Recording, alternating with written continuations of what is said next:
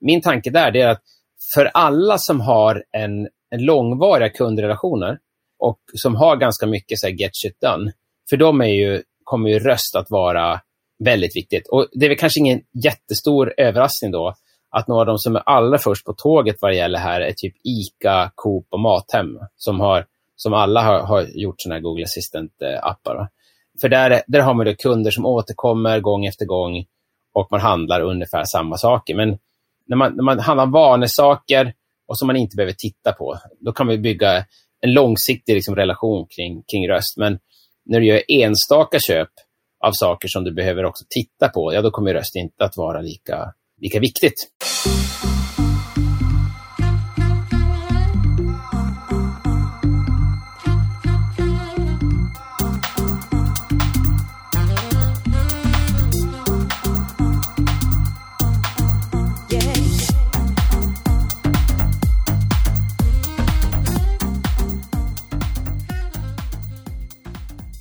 Välkommen till Digital marknadsföring med Tony Hammarlund. En podd där jag intervjuar branschexperter och marknadsförare för att lära mig mer om digital marknadsföring. Mitt mål med podden är att bli en bättre marknadsförare och samtidigt dela med mig av intressanta samtal med några av Sveriges bästa marknadsförare. I takt med att digitala assistenter flyttat in i våra hem så blir det allt viktigare för oss marknadsförare att förstå tekniken och möjligheterna den ger. I dagens avsnitt pratar jag därför röstgränssnitt med John Ekman på Konventionista. John grundade 2010 Konversionista som idag är Sveriges och kanske till och med Nordens främsta byrå inom konverteringsoptimering. Före detta har John även varit med på internetkonsultföretaget Ikon Media Labs resa under 90-talets IT-boom. Där började han som anställd 15 och gick vidare 2000 när man var omkring 1500 personer. Utöver sin roll på Konventionista så är John även en väl anlitad talare och föreläser ofta kring röstteknik och digital transformation. Vi pratar i det här avsnittet om varför John kallar det här för den tredje digitala revolutionen och varför det sker nu. Du får även höra hur det påverkar hur vi kommunicerar, vad det innebär för digital marknadsföring och hur du kommer igång. Vi pratar bland annat om den perfekta stormen av teknik som gör det möjligt, get shit done kontra blow my mind och hur e-handeln påverkas av röstteknik. De böcker, resurser och videos John pratar om i avsnittet finner du självklart länkade i poddinlägget så du behöver inte anteckna. Nu kör vi igång intervjun och John börjar med att förklara vad han menar med den tredje digitala revolutionen. Jag säger att röstgränssnitt är den, den, tredje digitala revolutionen och för, att, och för att förstå varför det är den tredje digitala revolutionen, då kanske man ska prata lite grann om vad som egentligen var den första och vad som var den andra. Då.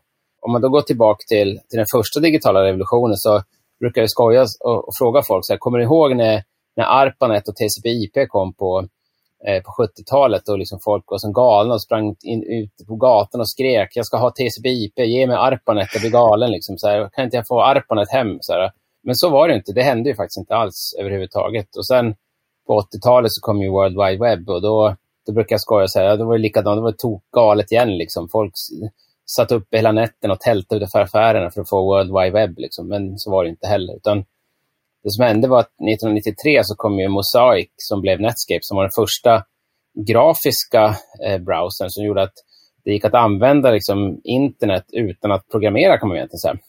Då skedde den första digitala revolutionen. När, när, och då, det som var intressant ändå på något sätt var ju då att då hade liksom internet hade legat och slumrat och väntat på oss i, i 20 år faktiskt. Hade det funnits där och vänta liksom på att bli uppväckt. Och det som väckte upp det var då en, revolution egentligen på gränssnittssidan. När det för första gången fanns ett användbart gränssnitt som vanliga människor kunde använda, då liksom kom revolutionen. Så det var egentligen inte tekniken som startade, utan det var gränssnittet.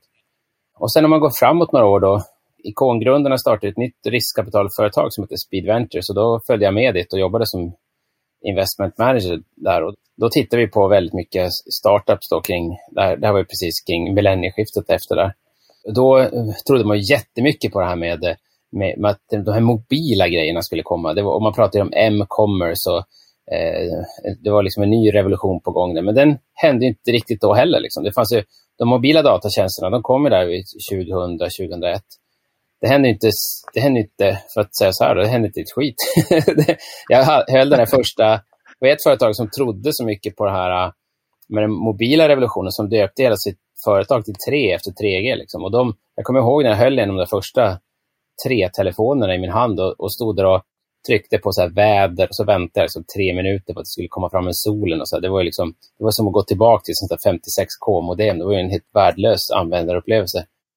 Så då hände liksom ingenting igen. Men så eh, 2007 då, så kom eh, den första iPhonen och då plötsligt så fick man liksom ett vettigt gränssnitt. Så man kunde använda den här mobila datatekniken som då hade funnits i typ sju år någonting och legat där och väntat liksom, på att vi människor skulle få ett vettigt gränssnitt så vi kunde använda den mobila tekniken. Och då skedde den andra digitala revolutionen. Nu ändras ju liksom gränssnittet i teknologin för tredje gången. Först lärde vi oss att använda vår hemmadator då, att surfa på nätet och sen lärde vi oss att använda mobilen till att surfa på nätet och nu kommer vi då att kunna prata med vår telefon och våra hemmahögtalare och kylskåp och brödrostar och bil och eh, alla möjliga saker. Så får vi liksom ett, eh, ett nytt gränssnitt och då, det, det är när gränssnittet som ändras, det är då liksom det blir revolution på, på riktigt kan man säga. Sen, kan man väl, sen kommer säkert någon, jag lyssnade på någon talare, han hävdade att, att det var AI som var den tredje digitala revolutionen. Och jag, men det är, AI är ju en teknologi och jag, på det sättet håller jag inte riktigt med. Men vi får väl battla om det där, han och jag, någon gång. men varför sker det här nu då? Kul att du frågar. Det är, för det är ju, det är ju faktiskt då AI som, som driver det. Det vill säga att eh, mycket av då tal och röstigenkänningen, det, det, bygger på allt det som man då kallar för machine learning och deep learning och neurala nätverk och AI. Liksom hela den här eh, infrastrukturen som ligger bakom som då har blivit tillräckligt bra på att känna igen mänsklig röst. Och, eh Eh, så nu, nu, finns ju den och den är liksom tillräckligt bra. Jag, eh, det är ju lite grann då för, för, för dig och de som kanske lyssnar på det här då, att om man, om man känner till de här um, Liksom hur, liksom hur, hur, mycket, hur bra ska en apparat vara på att känna igen tal för att den ska funka? Och, och det är ju så att eh, de har ju passerat 95-procentsgränsen, vilket är ungefär samma som vi människor. Det vill säga att om du och jag pratar så då känner, då känner jag igen ungefär 95 procent av det du säger. Om det är 5 procenten som utöver, det är, jag klarar mig i alla fall. Och vi är också lite grann, vi har ju någon, någon slags social konvention att jag håller inte på så här, Tony, nu hörde inte jag vad du sa, vad, hur, nu uttalar du det där fel, vad, vad menar du med det där? Liksom, utan, man, ibland så, det gör man ju, man, man slider på grejer. Man frågar någon så här och så säger de det en gång till så hör man fortfarande inte vad de säger. Och då nickar man liksom och skrattar lite grann och låtsas som man hörde det, eller hur? Um, så vi människor är på 95 procent och där är ju maskinerna också idag. Det är faktiskt så att vi kommer kräva mer av maskinerna. Vi kommer kräva att de ska vara nästan, nästan till perfekta för att de ska kunna ersätta oss människor. Så då, det finns ju flera olika som uttalar sig om det här, men man menar att när man börjar komma upp mot 99 procent, då blir det liksom acceptabelt. Så att, eh, vi är ju redan idag där på de här 95 procenten. Eh, och det är AI då som har gjort att vi har vi har kommit dit. Men sen finns det då eh, en massa andra saker som, som samverkar i någon slags här, perfekt storm just nu. Så det... Men varför är du så intresserad av detta? Varför, varför föreläser och pratar du så mycket om just röst och den här tredje digitala revolutionen? Jag, jag tror att jag på något sätt har en, en livslång passion lite grann för det här med hur vi människor använder teknik. Och kanske faktiskt mest av allt så drivs jag nästan av, av fails. Liksom. När, när, när vi har webbsidor och appar och grejer som inte funkar och kaffeapparater som inte funkar och hissar som inte går att åka i och allt. Jag har ju, en del av mina presentationer har ju massor med så här fails från bensinmackar och hissar och receptioner och flygplan och God knows what. Liksom. Eh, därför att man helt enkelt har dålig interaktionsdesign, dålig UX. Mitt första liksom, riktiga jobb efter jag hade varit farit runt jorden och åkt skidor och hållit på och grejer. Så började jag på Accenture, eller Anderson Consulting som det då hette. Och då, en av de första grejerna jag fick göra där, jag fick en bok i min hand som heter The Design of Everyday Things av Donald Norman. På baksidan så står det så här, eh, att när man läser den här boken så säger de att eh, you will never look at light switches and doorknobs the same way again. Så det handlar väldigt mycket om hur man designar enkla fysiska saker för att man ska kunna använda dem. Och den där liksom, boken har har följt med mig. Och jag vet att jag, jag, träffade en kille på en konferens i USA. Han sa att den där boken det är ungefär som när man spikar och så slår man sig på tummen. Det gör det ont. Men så, så glömmer man bort att man har slagit sig på tummen. Men så fort man tar i någonting igen så känner man att det gjorde lite ont i tummen. Liksom. Så den, den här boken kommer liksom tillbaka till en hela tiden. Man tänker på de där sakerna. Så det, det där har jag burit med mig. Och, och, och framförallt så är det då en slags lite otålighet att många organisationer är så väldigt teknikdrivna och har ett fokus inifrån uttänkande, de är teknikdrivna istället för att tänka på kunderna och tänka på kundernas upplevelse av, av de olika av deras olika tjänster etc. Så, och då när det kommer ett nytt gränssnitt, när det kommer ett nytt sätt att interagera, då kan jag liksom inte bara låta... Nej, då blir jag otålig. Hur kommer det här att funka? Och liksom, på vilket sätt kommer företag att fucka upp det här? Då? Det är kanske det som jag klurar på, jag vet inte. För det kommer ju hända. Om inte annat så är det vi marknadsförare som kommer göra det. Ja, absolut. Ja, och vi kommer då vi kommer vilja spamma folk och vi kommer vilja pusha ut våra grejer. Men den här, du pratade just innan här om den perfekta stormen som är nu. Vad är det som gör att det sker just nu då? Ja, det, det är, till att börja med så har ju AI kommit så pass långt att vi nu ligger någonstans över de 95 på väg mot de 99 procenten. Den andra saken är, det är det som vi kallar för Internet of Things. Och det är, jag startade Konversionista för snart tio år sedan och eh, Internet of Things, vad jag minns i alla fall, jag är inte jättebra på att komma ihåg sådana exakta detaljer, men det var ju snack om Internet of Things redan då, för tio år sedan i alla fall, kanske ännu längre tillbaka.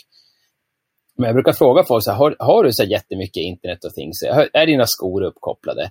Och är din cykel uppkopplad? Och är det, det, det, är ganska, de allra flesta saker vi har idag är inte uppkopplade. Så de prognoserna är vi kanske, kanske inte riktigt har slagit in, eller det folk trodde man skulle kunna göra.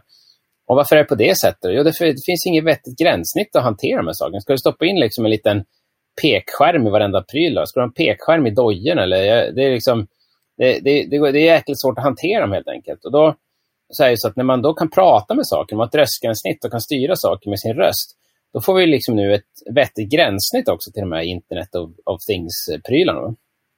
När vi tittar på de här prylarna som man nu kan prata med, hemmahögtalare, telefoner etc.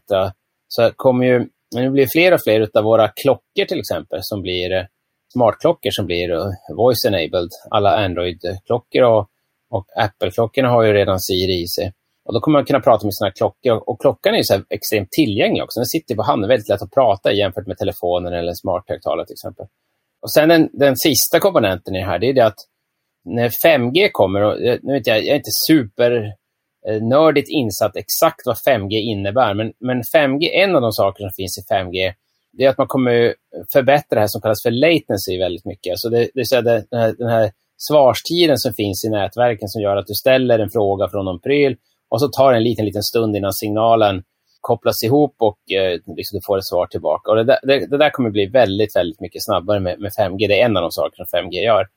När jag använder till, till exempel Google Assistant eh, i min telefon, då, så ibland så, så ser jag hur den bara väntar på att något ska hända och då tänker man kanske så här, ja, det är telefonen som är seg eller det är Google Assistant som är seg eller vad det är för någonting. Men Eh, utan att ha liksom brutit ner den där dataströmmen så, så, misstänker jag att det beror helt enkelt på att nätverkskopplingen inte är tillräckligt snabb just då. Liksom. Det finns, den står och väntar på att något ska hända i nätet. Så när den då blir mycket snabbare så kommer man naturligt kunna prata mycket med, med, med mycket bättre flow liksom, med de här digitala tjänsterna. Så du har AI, du har Internet of Things, du har wearables och du har 5G. Och då, det är ju den här eh, perfekta stormen som nu, nu kommer de här sakerna liksom, är på plats. Vi kanske inte riktigt är där liksom hela vägen i, idag. Och, och, det finns ju en hel del liksom frustration över att de här sakerna faktiskt inte funkar. Men eh, jag, jag tänker lite grann så här, när jag gick och funderade på det här innan den här intervjun så tänkte jag på det här faktum att, att, att man pratar om revolutioner. Alltså, om vi nu kallar det för en tredje digitala revolution, om vi tittar på de revolutioner som faktiskt har varit då, kommer inte över en natt, utan de byggs upp över en viss tid. Så jag tror att det är så kanske med den här revolutionen också. Ja, komponenterna finns nu för att det ska verkligen slå igenom någonstans.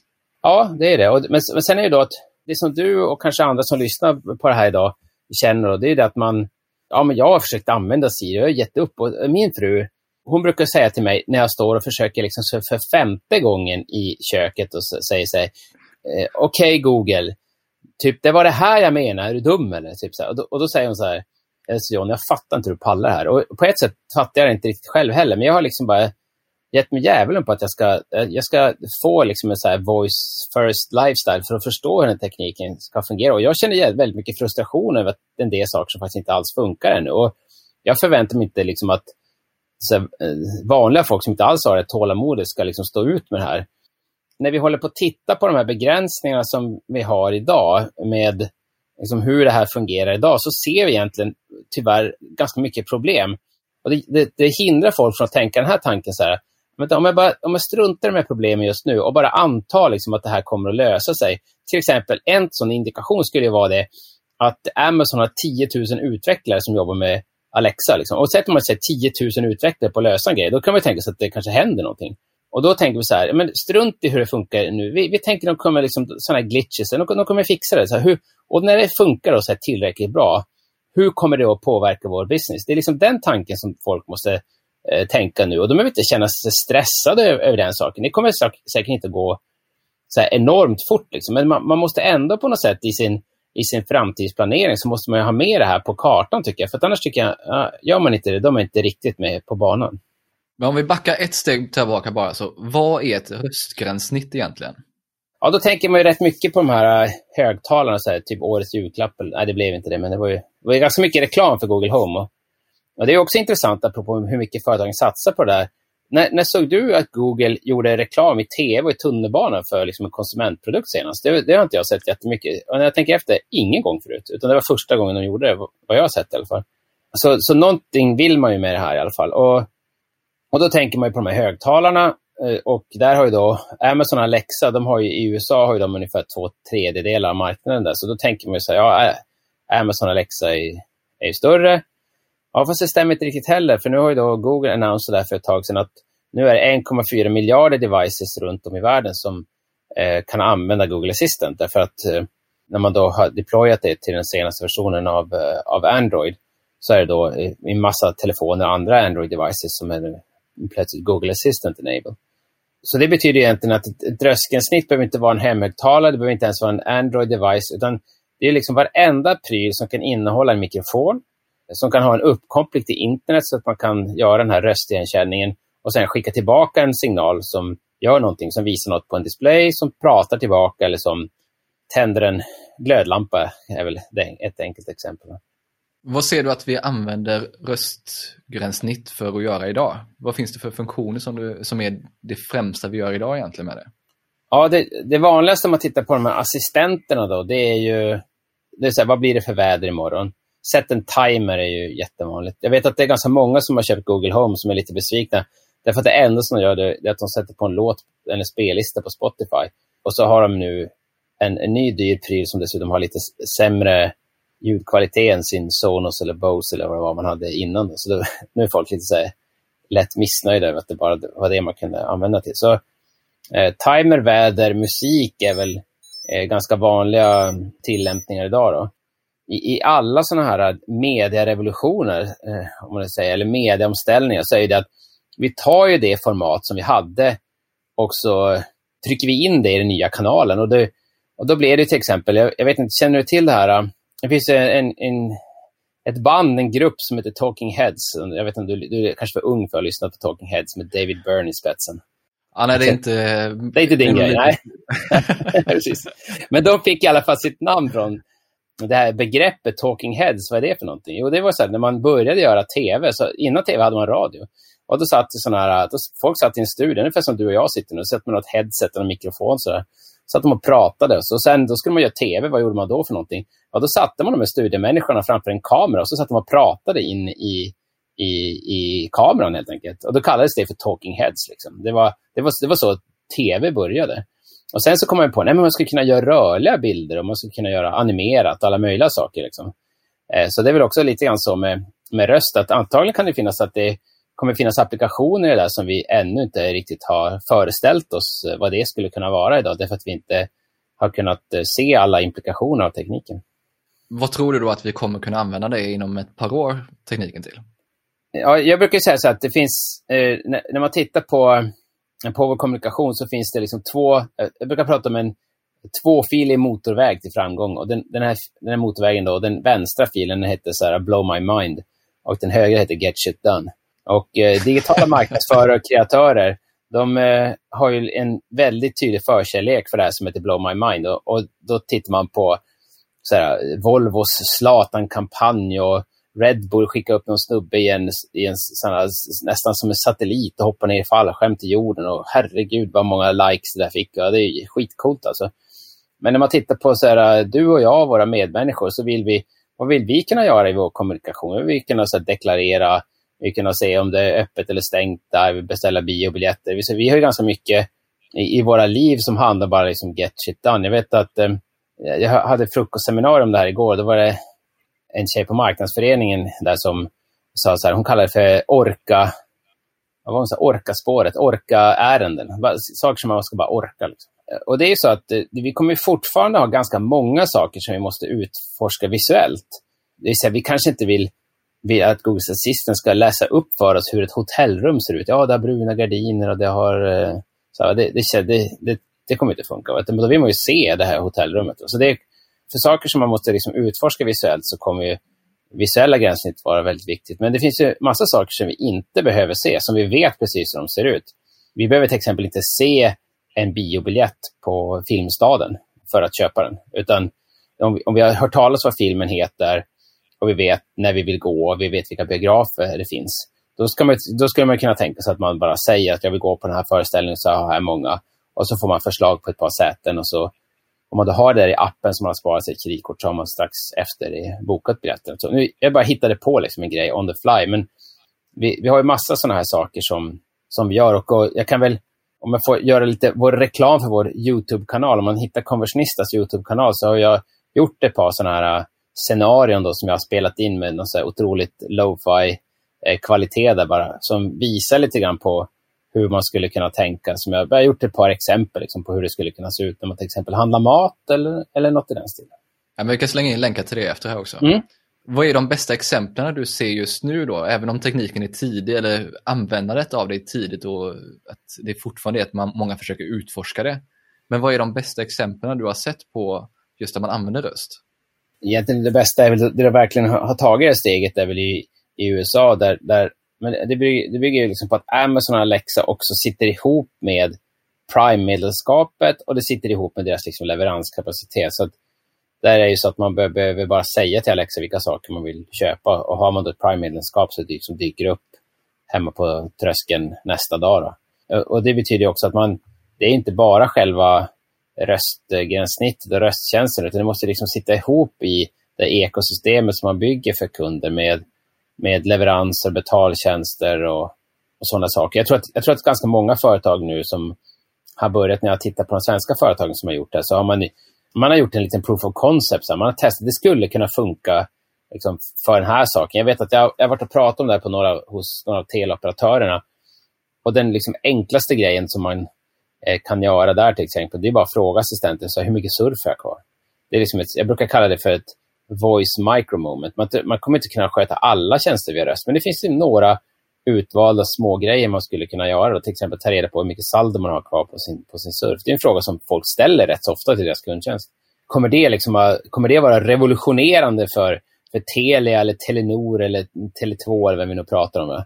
Nej, det kommer inte vara revolutionerande, utan det är, men det är ett sätt för dem att prova på tekniken. Liksom. Vi, säger, vi funderar på hur det funkar att utveckla en sån här röstapp. Så, så satte vi några på att göra det bara för att ta reda på så vi inte helt liksom, missar tåget.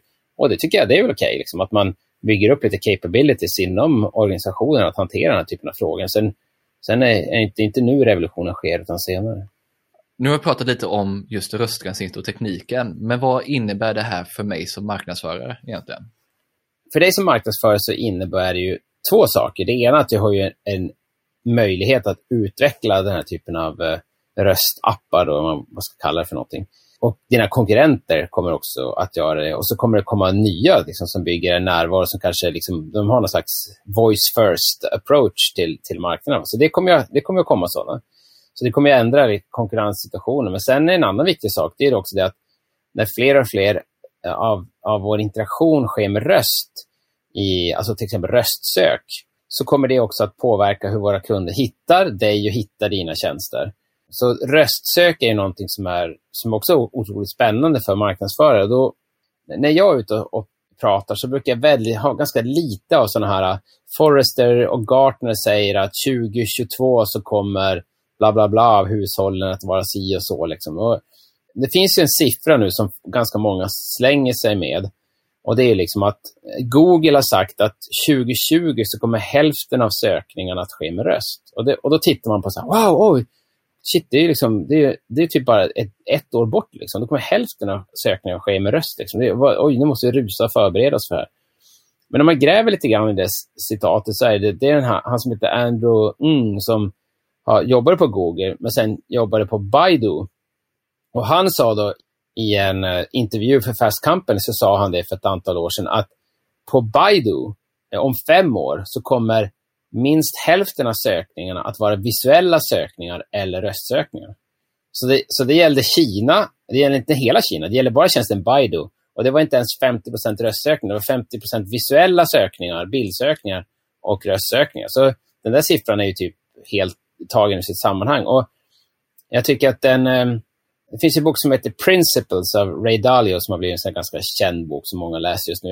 Jag har läst lite grann av den. Jag tyckte den kanske var något tjatig, men en av de saker som man går igenom är just det med forecasting. När man tittar på så BNP-tillväxt och valutakurser och allt vad det är för någonting. När, när man då samlar, man gör sådana här estimat över liksom, hur kommer BNP utvecklas nästa år.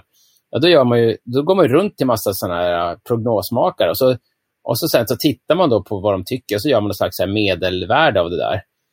Det sjuka med de här siffrorna det är ju liksom att de typ nästan aldrig eh, prickar. Liksom. De får nästan aldrig rätt. Liksom. Därför att man, man, ställer, man gör ju då de här prognoserna i relation till varandra, men så händer det nya oväntade saker som gör liksom att alla prognosmakare får fel. Och så säger man, att vi hade inte kunnat veta att det skulle bli den här bostadsbubblan och allt sånt där. Men, eh, och, och, det är lite grann samma när vi tittar på så här, 2022 så kommer det vara si och så. Liksom så jag, jag, ty jag, tycker bara nonsens allt det där. Utan det är mycket viktigare att förstå eh, tekniken, hur, hur den fungerar, hur interaktionen med människor fungerar. Och ser man, som, som jag i det här fallet, så ser man liksom, nu ändras de här spelreglerna på, på ganska omvälvande sätt. Så här. Och då tänker jag så här, nu, ja, nu kommer det röras om i grytan. Hur stor del av ansökningar kommer det bli röstsökningar inte om två år? Så, ja, det är ingen som vet idag. Det är liksom nästan meningslöst att gå ut och fråga folk um, om det. Men däremot så kommer en större större andel av sökningar ske via röst. Och då händer det ganska spännande saker. Nämligen, det första som händer är liksom att djupet i sökresultatet typ helt försvinner nästan. Då. Det, det vill säga att man får, eh, man får en träff och så sen alltså där, tvåan till nian, eller till tian då, som hade legat på Google, de är borta. Liksom, utan du, får, du har ett resultat. Och vad kommer det innebära för dig som har byggt upp hela din närvaro på att köpa AdWords eller organisk optimering eller vad du nu gör för någonting. Det, det är otroligt spännande. Det kommer påverka dig som marknadsförare. För det var det som var din fråga här innan ja. min långa så här, rant om statistik. eh, och, eh, och, och, det andra saken det är att när folk söker med rösten och pratar saker så, så ställer de ju massa andra, de ställer frågor på ett helt annat sätt. Så, så sökfraserna ändras ju jättemycket. Och då, om du tar till exempel, ta det här med väder. Om jag, om jag, om jag skulle googla, som i, jag bor i Sollentuna. Om jag skulle googla det på min, på min dator, så då skulle jag skriva kanske så här, väder Sollentuna. Ganska så här maskinellt och tråkigt. Men när jag har Google Assistant, då säger jag så här, vad blir det för väder idag? vad blir vädret? Vad blir temperaturen idag? Kommer det regna idag? Massa liksom, det, alltså variationer i de olika fraserna blir väldigt mycket större. Så, nu, så, så sök, djupet i sökresultatet blir mindre, men antalet fraser som folk söker och kanske med det också någon slags long tail blir, blir mycket större. Så nu kan man då jobba med att anpassa sitt innehåll för det. Fast då finns det en tredje faktor här och det är det att Google är ju, ja, bara för att krångla till det ännu mer, liksom, så här, oj vad jobbigt för oss marknadsförare här på en fredag eftermiddag. Så måste vi hålla reda på tre grejer samtidigt. Det här var inte kul. Så här, vad är med fredagsöl undrar alla Nej, men, eller det kanske inte ens sänds på en fredag eftermiddag, men det, det är det för mig i alla fall. Så den tredje saken som, som sker också, det är också att Google blir också allt bättre på att tolka alla de här signalerna, alla de här sökfraserna och säga liksom alla de här 20 sakerna som John sa nu, de, alla de betyder faktiskt att han vill bara veta vädret i Sollentuna. Han formulerar det som regn och åska och sol och temperatur och väder och gud vet vad. Men han menade en sak och det var det här han menade. Så, så även om då antalet sökfraser som kan öka något alldeles oerhört så betyder inte det kanske att antalet sök, olika tänkbara sökresultat eh, ökar i samma omfattning. Därför Google blir bättre och bättre på att liksom fucka in saker som låter olika betyder faktiskt helt samma sak. Men sen är väl också inte bara mängden sökningar utan vilken typ av sökningar. Vi var inne på det tidigare här, liksom Blow My Mind och Get Shit Done och så vidare. Mm. För det är också, många pratar ju liksom att hur ska vi sökmotoroptimera oss för röst i framöver. Men det ja. beror ju också på vilken typ av sökningar det är som faktiskt ökar. Sökningar som ligger tidigt i en, i en, i en köpresa som kanske är mer visuella då, då då ska man ju då, behöver man ju kanske inte lägga ner energi på att optimera dem för röst. Men, det, men att det gäller att finnas där när man ligger mycket närmare transaktioner, för då är det kanske mer troligt att det kommer att ske med röst. Och, sa, och samtidigt också, man, en, det var någon som frågade mig igår när jag hade det seminariet, så frågade de så här, vilka, så här, vilka för, för vilka företag kommer det här ha stor potential? vad ska man, hur ska man tänka? Så här, är, är jag liksom i sweet spot för det här eller är jag i utmarkerna?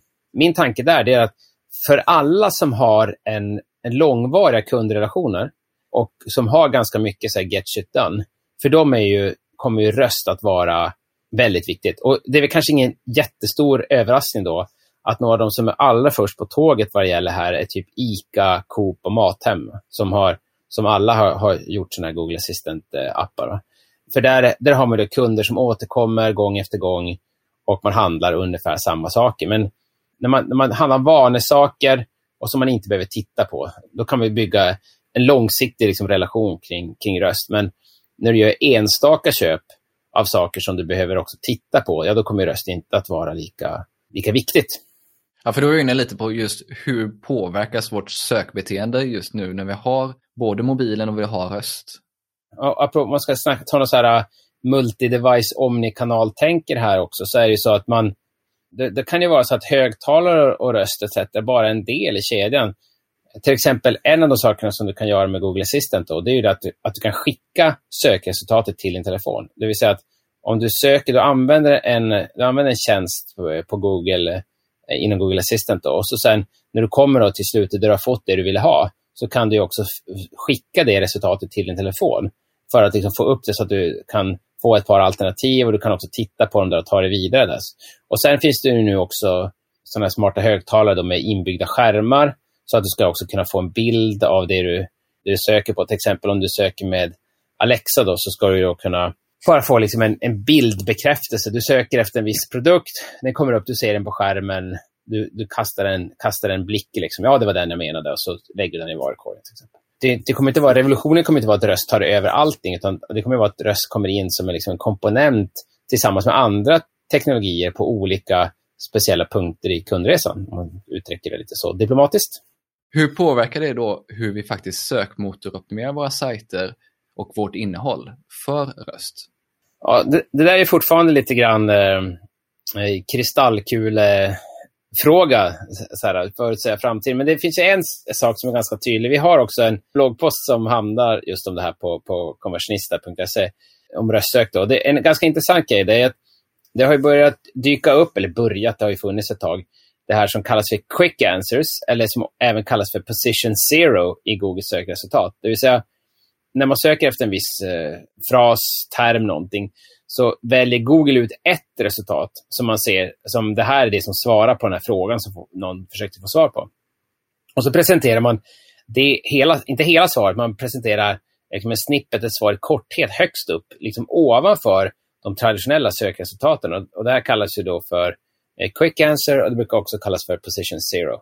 Och då finns det då företag som har, har, blivit, har sett den här möjligheten och har blivit duktiga på att försöka hitta vilka sökfraser som man skulle kunna nå position zero med och eh, har då liksom sökoptimerat sina sidor för det. Varför Google gör på det här sättet, det är ju det att eh, Google vill ju inte att man ska lämna Google, utan de vill ju ge svaret på Google, sen att man fortsätter vara på Google och inte far iväg till massa andra sajter. Eh, och, och, då blir det i princip så att när, om du tar det här över till röst, då, då blir det den här position zero, det blir den som vinner då hela röstsökresultatet. Så frågan vad innebär det för oss? Ja, jag skulle säga att många marknadsförare skulle behöva titta på den position zero och fundera på vad är, vad är min del av det sökuniverset där jag skulle kunna nå den här som man kallar för position zero eller quick answer och göra liksom en push och försöka titta på hur vinner man den, hur vinner man den positionen. Och Det handlar ganska mycket just om att kunna ge tydliga svar på tydliga frågor. För då är vi inne lite på just hur det här kommer påverka just hur vi gör sökordsanalysen när man sökmotoroptimerar en sajt och ett innehåll. Mm. För det, känns som att det finns ju, det blir en extra dimension när man måste bedöma om det här är en sökning som kommer göras med text eller om det kommer göras med röst. Eh, absolut, det, det, var en fråga som jag, som jag fick eh, häromdagen också. Frågan var så här att eh, kan man i Google se vilka av sökningarna som är röst och vilka som är via ett, tangentbord. Jag utger mig inte för att vara en, en sökexpert. Jag, jag har viss expertis inom området, men det finns ju många andra på, på mitt företag och andra företag som är mycket bättre på det här. Men som jag vet idag, utan att vara expert på det, så känner inte jag till att man kan se på en fras om det faktiskt eh, om det var en, kom via röstinmatning eller om det kom via tangentbord eller telefoninmatning. Då kan det vara lite svårt att se som, som marknadsförare vad, var de här sökningarna kommer ifrån. Men däremot så, om, om man tittar på den här typen av längre sökfraser som är så här, hej Google, vad blir det för väder idag?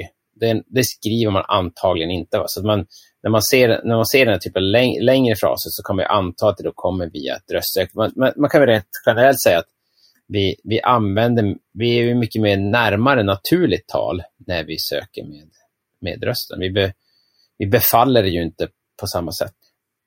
Någonting som också påverkas ganska mycket just när vi prat, fortfarande pratar sök, det är ju Google Ads, alltså sökannonserna. Ja. När du återigen spår, vad tror du kommer hända med Google Ads framöver när vi nu pratar röstassistenter och mer röstsök? Nu tar vi fram liksom kristallkulan deluxe här. Alltså det är, det nej men för att, Eh, om, du, om du tittar bara, googla lite grann på, på just den här frågan så kommer du se att det är väldigt mycket spekulationer. Eh, det är inte så väldigt mycket spekulationer, men det enda som finns är ju spekulationer. Det finns väldigt lite fakta i den här frågan. Men det som man ändå är överens om det är att det, det kommer vara ganska svårt att ha liksom så avbrytande reklam i den här kanalen, om man säger så. Det vill säga att eh, om du tänker YouTube, att du först måste titta på ett litet klipp innan du kan få börja se filmen. Att du, att du står vid din högtalare och innan du får börja prata så måste du lyssna på någon jing eller någonting. Så det verkar, jag tror inte att det är riktigt någon som har det på kartan just nu, att, att det är så det kommer att fungera.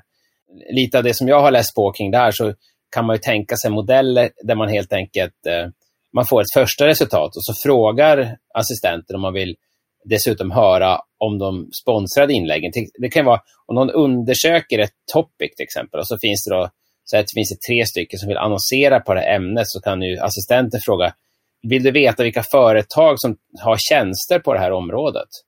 Ja, då kanske man vill veta det och då kan den läsa upp de tjänsterna.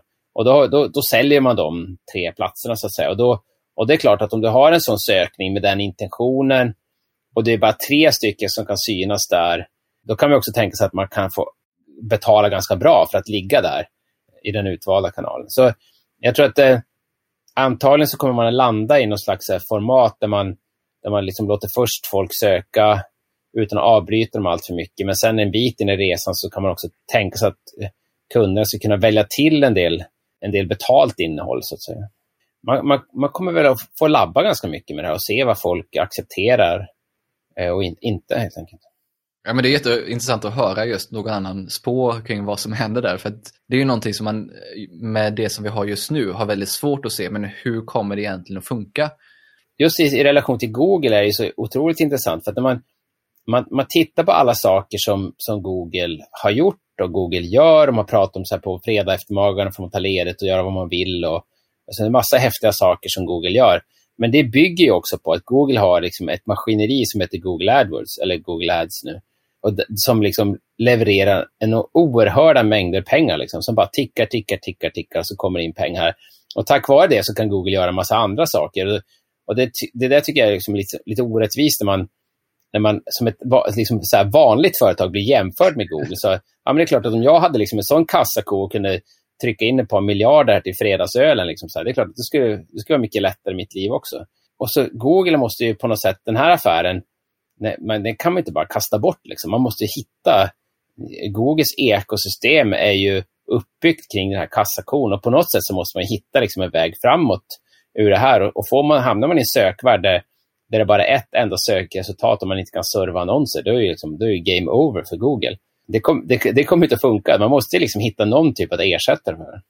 Ja, det är väl onekligen så att något så kommer de att hitta i och med att det är så extremt viktigt för Google Ja, men nu pratar just Google-sökningar här då. Jag ska inte pusha dig på mer, på mer spårdomar kring söket, men jag tycker det är jätteintressant att höra, höra liksom dina spaningar kring det. Men ett annat område som vi sitter här och spelar in en podd och jag skapar väldigt mycket innehåll också i både text och i ljud och i video. Så hur tror du att vi kommer producera innehåll framöver när vi använder rösten allt mer? Det är ett otroligt intressant område man kan väl säga att det blir också en multivärld. Det är väldigt svårt att säga liksom, i vilken riktning det här kommer att gå. Eh, om man nu tar till exempel det här med Amazon Polly till exempel, som jag vet inte hur många av, av lyssnarna som känner till, men Polly är en tjänst som Amazon har som gör, det är alltså en text-to-speech-tjänst. Det vill säga att du skickar in en text och så sen så får du tillbaka en ljudfil där en person läser den här texten. Eh, och den, det är inte en människa som läser utan det är en syntetiserad röst. Eh, en eh, robotröst om man så vill. Men de här robotrösterna, de börjar nu bli så bra att man faktiskt accepterar dem väldigt nära mänskligt tal. Då. Så det betyder att man kan, allt det röstinnehåll som man har kan man ju nu också göra då till text. Och, sam och samtidigt som när du spelar in poddar på det här sättet så, kommer, så kan man ju då också omvandla talet till text. Man kan få sina annotations eller show notes eller vad man kallar det för någonting som då kommer i text. Så det här går ju liksom åt, eh, det går åt båda hållen. Och om man tittar till exempel i Kina så är det så att jag som person då, som försöker då anamma så här röstteknologi, om man säger så. Så jag talar väldigt mycket sms och talar väldigt mycket e-mail och jag till och med dikterar det mesta som jag skriver. Så det talar jag in i datorn eller i telefonen och sen redigerar jag på datorn. Och då, jag har väl kommit fram till att jag är ungefär dubbelt så snabb när jag producerar mitt innehåll genom att jag talar det. Så jag tjänar ganska mycket tid på att tala mitt innehåll istället för att sitta och skriva det. Och det är nästan så att när jag, när jag ibland är i en sån kontext att jag måste skriva saker som är lite längre, då, då känner jag hur det så börjar så här, överhetta hjärnan, för jag känner att jag pallar inte liksom, att sitta vid tangentbordet för så här långa texter, för då talar man tycker jag, i min hjärna. Då. Den har liksom vant sig det.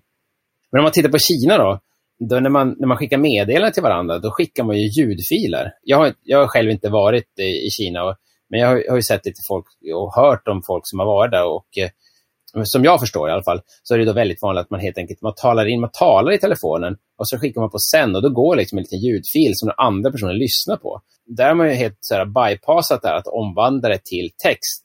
För jag gör ju egentligen samma sak, på att jag väljer att omvandla min röst till ett textmeddelande som går till den andra personen. Och det är ju lite, skulle vara lite ironiskt om den personen låter någon bot så här, läsa upp det för sig. Det blir, eller, så här, då undrar man så här, varför gjorde det till text överhuvudtaget? Men det, det jag vill säga med det här egentligen, att det, det är så många olika sätt som det här kan hända på. Va? Det, alla vägarna är fortfarande helt öppna.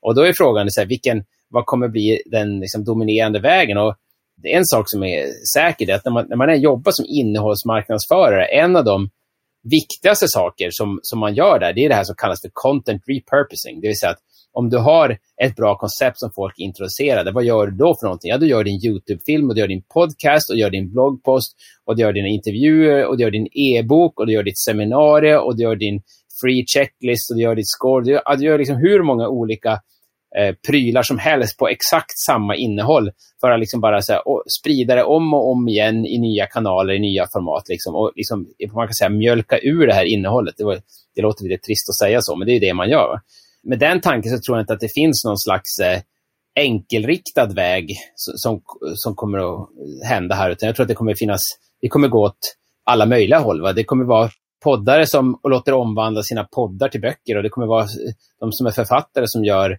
talade manuskript som man, som man kan läsa på eller lyssna på på nätet. Så det kommer gå åt alla möjliga håll.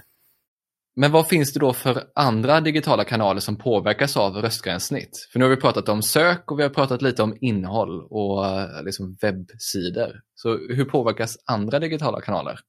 En stor påverkan kommer ju vara på vad ska man säga, alltså det som man kallar för kundtjänst, kontaktcenter, support, hela den, den delen och liksom sammansmältningen då av chattbottar, röstgränssnitt, traditionell kundtjänstpersonal, Eh, e-post, liksom alla de kanalerna som på något sätt gör ungefär samma sak fast eh, på lite olika sätt. Vi har ju labbat och jobbat lite grann med flygresor och eh, alltså flygresor.se och, och, deras eh, röstapp här. Och, och, de har ju också gjort en, en, en chattbot helt enkelt som man kan chatta med. Och då, och då ser man att det är, förutsättningarna där är ganska liknande som när man gör liksom en, en röstapplikation. Det vill säga att man har liksom ett fönster där det sker någon typ av dialog. I det ena fallet så använder man maskininlärning för att tolka den mänskliga rösten. I det andra så skriver man in via tangentbordet. Men i, i bakom så handlar det egentligen om att en, någon slags algoritm ska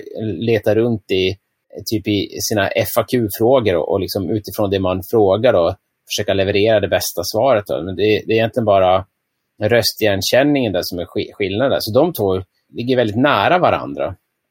Så den, den kanalen kommer ju påverkas eh, jättemycket eh, av det här och gör det redan i, idag då, i med de här olika chattbottarna. Men det, där, kommer ju, där tror jag röst kommer komma in och man kommer, inte, man kommer inte vilja sitta och skriva med saker, man kommer vilja fråga. Du var inne på tidigare också kring Amazon och den tajta integrationen som finns mellan Amazon och Prime och Alexa. Ja. Men hur kommer e-handeln påverkas av röstgränssnitt? För det finns ju både det visuella där man verkligen shoppar och sen har vi pratat om alltså, handla mat. Men hur kommer, om man ser mer i, i större, hur kommer e-handeln i stort påverkas av röst? Det är inte vaneköp, som man köper saker om och om igen. Eh, och eh, saker som man inte behöver se. Det, det, det, bara, det är bara att egentligen ta alla e-handlare. Har de många återkommande kunder? Nu sitter jag här i mitt eh, hemmakontor och så tittar jag på min HP-printer som står där, som jag för övrigt är förbannad på. För en, så här, en, den är typ nästan helt ny och redan så fungerar den inte. Så det, det, apropå så här spågrejer i framtiden, så när ska vi få skrivare som fungerar? Det är liksom, vi, nu skickar vi folk så till månen och gör så AI och grejer, men fortfarande har vi inte skrivare som fungerar. Det ska, jag ska nog ge mig på det istället. men, eh, jo, men jo, när man då tittar på sin skrivare och funderar på om man ska köpa bläckpatroner, och man köper det liksom med någon frekvens. Det verkar ju väldigt enkelt att egentligen bara säga till skrivaren att eh, beställ en svart färgpatron och beställ en röd färgpatron. Tack. Mm. Eller säga det till en e-handelstjänst. Jag tror att vi har ju kontor numera i Göteborg också. Där finns det lite mer traditionella B2B-industriföretag och där eh, pratar vi om de här sakerna med, med, lite av de aktörerna som finns där. Och där, och där ser man ju också så här, i en B2B-kontext så kan det vara till exempel att du har reparatörer som är ute on the road och de ska beställa reservdelar och de ska kolla om reservdelar finns i lager och, och de ska försöka ta reda på vad de behöver göra och var de ska vara etc. Och de sitter i bilen och de sitter och kör eller så står de med händerna djupt ner i någonting geggigt. Liksom. Även de personerna då, de använder ungefär samma saker liksom hela tiden. Va? Samma slangklämmor och samma kopplingar och vad det nu kan vara för någonting. Så där kan man tänka sig i den kontexten också att, eh, att röst kan bli, kan bli väldigt framgångsrikt. För om man vet precis hur de där prylarna ser ut som man ska beställa. Så det är också, jag kan faktiskt tänka mig att eh, e-handel just inom B2B det kan liksom nästan i vissa fall då hoppa förbi konsumenthandeln. Jo, men det har du just att man hoppar inte mellan så oli många olika e-handlare utan att har man hittat en leverantör så sitter man någonstans mer fast med dem. Man, man har allting man redan har handlat, man har avtal och allting där så det är bara att säga vad det är man vill ha faktiskt.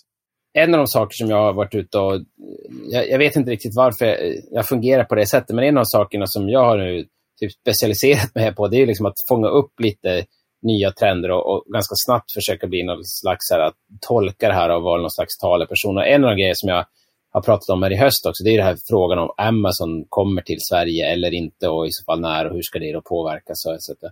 Och, det här med, och där är det ju så att röst och Amazon hänger ju väldigt, väldigt, väldigt tajt ihop. Man kan väl eh, slentrianmässigt säga så, på de marknader där Amazon finns så har de ungefär 50% marknadsandel av e-handeln till konsument.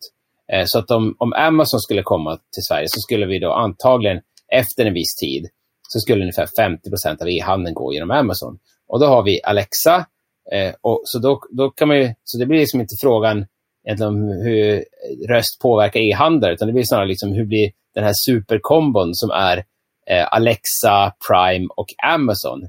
Hur påverkar det e-handeln? Ja, det, det påverkar på sätt att 50 av av volymen försvinner till Amazon och vad ska övriga göra? Då kan det vara mycket väl vara så att, att just inom Amazons ekosystem, där handlar man jättemycket med röst, men utanför det ekosystemet med saker som man vill handla lite mer på inspiration och man kanske inte vill ha just de eh, varumärken som säljs på Amazon, då kan det vara så att röst inte blir så jätteviktigt just där, utan snarare just för Amazon själva. Jag tror också att den här sista spaningen, liksom det, det, det är, om, apropå ett råd, om man ska ge råd till andra marknadsförare, så, så tror jag liksom att den här, den här systemvyn, den här systemanalysen, liksom systemperspektivet på saker är väldigt viktigt. Alltså, när vi pratar om röst så måste man se det då i en kontext av att Amazon kanske kommer till Sverige, i en kontext av att liksom, hur påverkar det här leveransmaskineriet Prime då andra e-handlare? Och, och även då när jag, när jag pratar om varför röst, det verkar som att röst är på G nu, jo därför att nu finns AI på plats, nu kommer 5G, liksom det här perfect storm som jag pratade om i början. Jag tror att en av de saker som gör att folk liksom tas lite grann med, med överraskning, det är att man ser liksom inte de här eh, olika interaktionerna på liksom en systemnivå mellan olika saker som händer samtidigt. Och då blir man, det, är de, det som händer då, man, man tittar på enstaka saker i det här och förstår liksom inte riktigt eh, eh helheten. Så det skulle jag väl som ett allmänt råd försöka be folk, liksom, tänk liksom i tänk ekosystem, tänk plattformar, tänk liksom på hur saker och ting hänger ihop. Så här, då kommer du få en mycket bättre bild av hur din framtid kommer att se ut än att titta på olika så här, snippets eh, här och där. Och då är vi inne på råd. Om du skulle ge något råd till mig som marknadsförare för att förstå röstgränssnitt bättre, vad är det du tycker att jag ska göra framöver? Det jag tycker att du ska göra, det är att du ska göra. Med, det som menar jag så att det, om man ska utforska röstgränssnitt, så startsträckan för att göra det, det är så att man går till något som heter Dialogflow, som ägs, ett företag som var självständigt men numera ägs av Google. Och så startar man ett konto på Dialogflow. Och så kan man då där namnge sin röstapp och sen så kan man då börja, jag ska inte säga egentligen programmera, utan snarare liksom modellera en konversation kring typ så här vad som helst.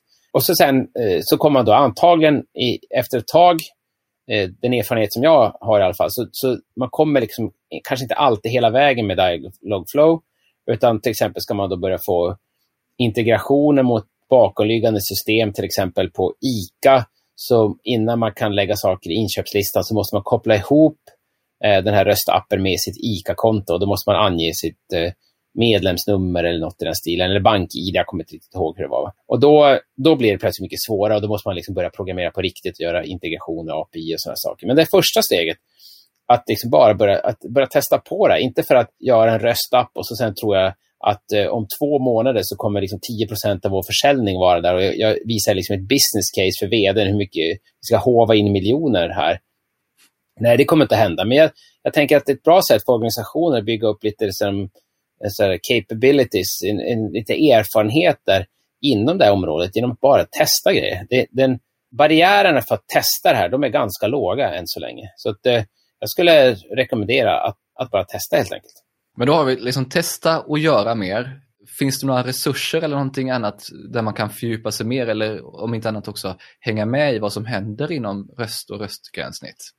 Kul att du säger det, för att jag, en av de saker som jag har pratat om, jag, jag, jag tänkte att vi, egentligen borde vi ha någon slags, här, i, i Stockholm, vi borde ha liksom någon meetup, eh, eller liksom något forum, någon community kring det här. Så det har jag liksom tänkt, så här, det, borde jag, det borde jag också starta, men det har jag inte riktigt fått tummen nu. Det här kanske kan bli, jag kanske ska binda mig själv i masten som det heter och lova liksom, att den ska bli involverad i det. Jag vet inte. Nej, vad jag har sett finns det inte riktigt en sån community i, i Sverige, i Stockholm idag. Det finns ju ganska mycket resurser på Google som man kan läsa och eh, läsa in sig på hur det här funkar om man vill testa det själv. Och bara för att man ska kunna liksom, så här, lingot på rätt sätt. Om man vill jobba i, i Google-universet, vilket de flesta gör, så det heter Google Assistant. och eh, när man då utvecklar för det här så kallas det här för actions on, on Google. Så att vill man gå in liksom på det stället där man utvecklar de här uh, röstapparna så kallas det för actions on Google. Stället där man kan modellera sina konversationer, det kallas då för Dialogflow. Så det är de tre begreppen som man egentligen behöver uh, ha reda på. Och jag, jag, skulle säga, sök på, googla på de där sakerna så finns det resurser som berättar hur man går tillväga. Och nu har vi, vi har pratat om Alexa, vi har pratat om Google, vi har även Apple, även om jag kanske inte alltid är vän med Siri alla gånger. Vilken av de här tycker du att, vilket universum bör man testa? Eller ska man ha alla tre? Liksom? Vad, vad, tycker du? Man kan väl säga så här att den, i Sverige idag så är det som är mest relevant är Google. Eh, därför att eh, Google eh, finns ju på, liksom på flest ställen, det finns i flest telefoner det är också en av de eh, sakerna jag brukar fråga marknadsförare när jag, när jag pratar. Så frågar hur många här har en iPhone? Då är det två tredjedelar som räcker upp en hand och sen ungefär en tredjedel som har Android. Och då säger jag, då måste ni, nu måste ni liksom ut och prova de grejer som era användare har. För det är ju, det är ju så att eh, om man tittar i Sverige helhet så är ju inte Apple och iPhone i, i majoritet, utan då är det snarare Android något större. Eh, så man måste ju vara där ens användare och så sitter man i sin lilla Apple-världen, så då, då, då, kan man missa saker. Och, och jag har ju hållit på att hoppa lite mellan de här plattformarna för att försöka hänga med. Man kan väl säga så här att eh, min uppfattning i alla fall, utan att vara, kunna alla detaljer. Det är också så att det här ändras väldigt, väldigt snabbt. Då. Det vill säga att man öppnar nya API och nya resurser och man, man bestämmer sig för ny policy. Så det, kan, det, kan, det är lite så dagsnotering på de här sakerna. Men man kan ju också ha Alexa. Man kan ha det här i Sverige. Man kan ha en Alexa-app på sin telefon. Men den är ju inte röstaktiverad på samma sätt som, som den röstappen som, som kommer med din Google eller Android-telefon eller med din Apple-telefon. Så, så där kan man ju fort göra saker med Alexa. Man kan eh, då inte handla på Amazon Prime på samma sätt som om man hade haft Prime i, sin, i sitt närområde. Men man kan ju fortfarande göra massa andra saker på, på Alexa. Eh, slutligen så finns det också den fjärde då. Den, den fjärde i alla fall, eh, Bing och Cortana, den, den röstassistenten. Men det, jag kommer inte ihåg vilken det var, det var nu, men det var en av de här tre andra som vid någon, en av sina sådana här presskonferenser sa att våra konkurrenter på det här området är de andra två. Jag kommer inte ihåg om det var Google som namedroppade eh, Apple och Alexa, eller, eller om det var tvärtom. Men de nämnde inte eh, Bing och Cortana. Så, så de tyckte i alla fall att det var tydligen inte någon konkurrenter. Men om man vill veta vad som händer där så är det så att eh, Bing och eh, Cortana och Microsoft, det man försöker göra är att i första steg så ska man liksom voice enable Outlook. För det är fortfarande så väldigt, väldigt många människor som jobbar med Outlook och då är tanken att så ska man försöka eh, göra det liksom röstcentrerat så man ska kunna tala de allra flesta eh, e-postmeddelanden etc. Det är det som man bettar på nu. Men de facto så har ju, jag tror till och med, att, jag tror till och med Cortana låg nästan före de andra i, i röstigenkänningsförmåga. Så de är ju liksom tekniskt sett på, på samma nivå. Och, och, det, så, och då ser man ju det exemplet, att det är inte bara då tekniken som avgör, utan det är många andra saker, liksom vilket ekosystem man är i. Etc. Vilka enheter har du hemma då? jag har eh, Google Assistant, och, eller jag har sån här Google Home. Jag har två Google Home. Och Sen har jag en Google Pixel-telefon med Google Assistant. Och ibland så brukar jag återfalla och, och eh, använda lite Apple-telefon. Men nu har jag haft eh, Google Pixel här, eh, ett litet tag. Och, och, och apropå vad jag har också, så var det, no, det var någon jag höll seminarium här i veckan, så, så var det någon som sa så här, ja, då har du hela ditt hus med så smarta glödlampor och tända och släcka och hålla på. Så, och så nej, jag har inte en enda sån pryl. Jaha, men då ska du skaffa det? Så, nej, ska jag inte göra. Det där tycker jag också är en grej, att man, man har många som så, så early adopters som är lite så tech-geekiga, liksom, tycker det är skitkul liksom, att koppla upp sitt hem med sådana eh, smarta glödlampor. Så här. Jag, är liksom, jag är helt ointresserad av det, för att jag, jag, tycker inte att, jag känner inte att om jag kan tända en glödlampa genom att säga åt den istället för att resa mig upp och gå till knappen. Liksom. Jag känner inte det, det har faktiskt ingen inverkan på min vardag. Jag tycker inte det gör, det gör varken från eller till. Alltså, jag lägger inte jättemånga minuter varje dag på att tända och släcka glödlampor. Det är inte så här bara, oj, nu måste jag gå en halvtimme och tända och släcka huset. Liksom. Och, så jag är så extremt nyttodriven. Om man som bo, företag, om man som utvecklare försöker liksom så zooma in på de sådana early adopters och tror liksom att oh, nu har vi så här, 3 i Sverige som har så här, nedlusat med smarta glödlampor. Tänk vad det blir när 50% har hela hemmet med smarta glödlampor. Ja, det kanske inte är riktigt det som ska hända. De, de som kommer sen de kommer ha ett annat beteende än de där som kom först. Och det, det tycker jag är en, en viktig fråga, liksom, att, att förstå liksom, att användandet liksom, skiljer sig över olika generationer av användare. Sen om den ena är bättre eller sämre eller smartare eller någonting annat, det är skitsamma. Jag jag vill, jag vill bara få saker att funka. Jag är, jag är, alltså, jag, jag, I grunden är jag som helt teknikointresserad. Alltså jag, jag är bara intresserad av nyttan som prylarna gör. Alltså jag, jag struntar i grejerna. Jag berättar för mig vad de, vad de kan göra för mig i mitt liv, så får, får ni kalla dem vad ni vill. Liksom. Men du, idag har du delat med dig av massa bra spaningar och hur du ser på just det här med röst och röstgränssnitt och olika kanaler.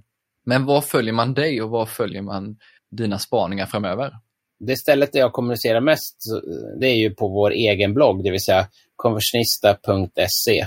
Dels har vi saker om konverteringsoptimering som var det där vi kom ifrån, men just nu har vi lite mer fokus, så vi har ju en del poster som handlar just om, om röst och eh, röstsök. Och sen av någon anledning så tycker folk att det är kul att höra på mig. Då, så jag är ju jämt ute på massa olika frukostseminarier och träffar, nu senast var det marknadsföreningen i Stockholm här i veckan och Ja, man kommer inte undan mig riktigt. Nej, jag skojar bara. ja, man, man har en chans att se mig på, på olika sätt och lyssna på mig på poddar. Men, men jag kan inte peka på någon just nu som jag ska till närmaste, närmaste månad. Så Konversionistas blogg är det säkraste stället just nu. Och vilken social plattform hänger du, om man nu ska se var du dyker upp härnäst någonstans eller vad du skriver härnäst. Var gör man det bäst? Eh, man gör det på LinkedIn faktiskt, tror jag, är det som jag använder mest nu för tiden. Det är lite lustigt det där. LinkedIn har ju liksom gått från att vara ett sånt där nätverk för mina kontakter. Men nu har jag helt börjat använda det som en mediaplattform istället. Så det är, ja, det är samma här.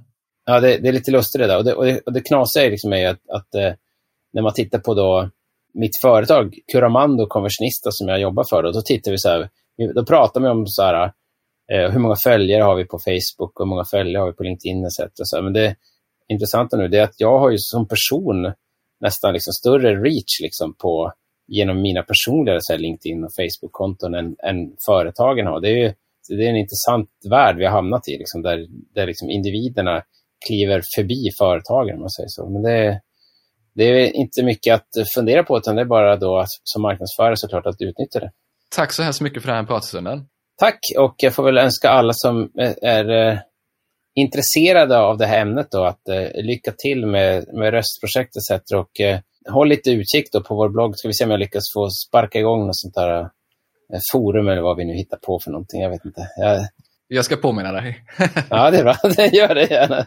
Tack så mycket. Ja, tack så mycket för den här stunden. Efter min intervju med John så har jag börjat använda röst allt mer, oavsett om det handlar om att googla eller att tala in sms.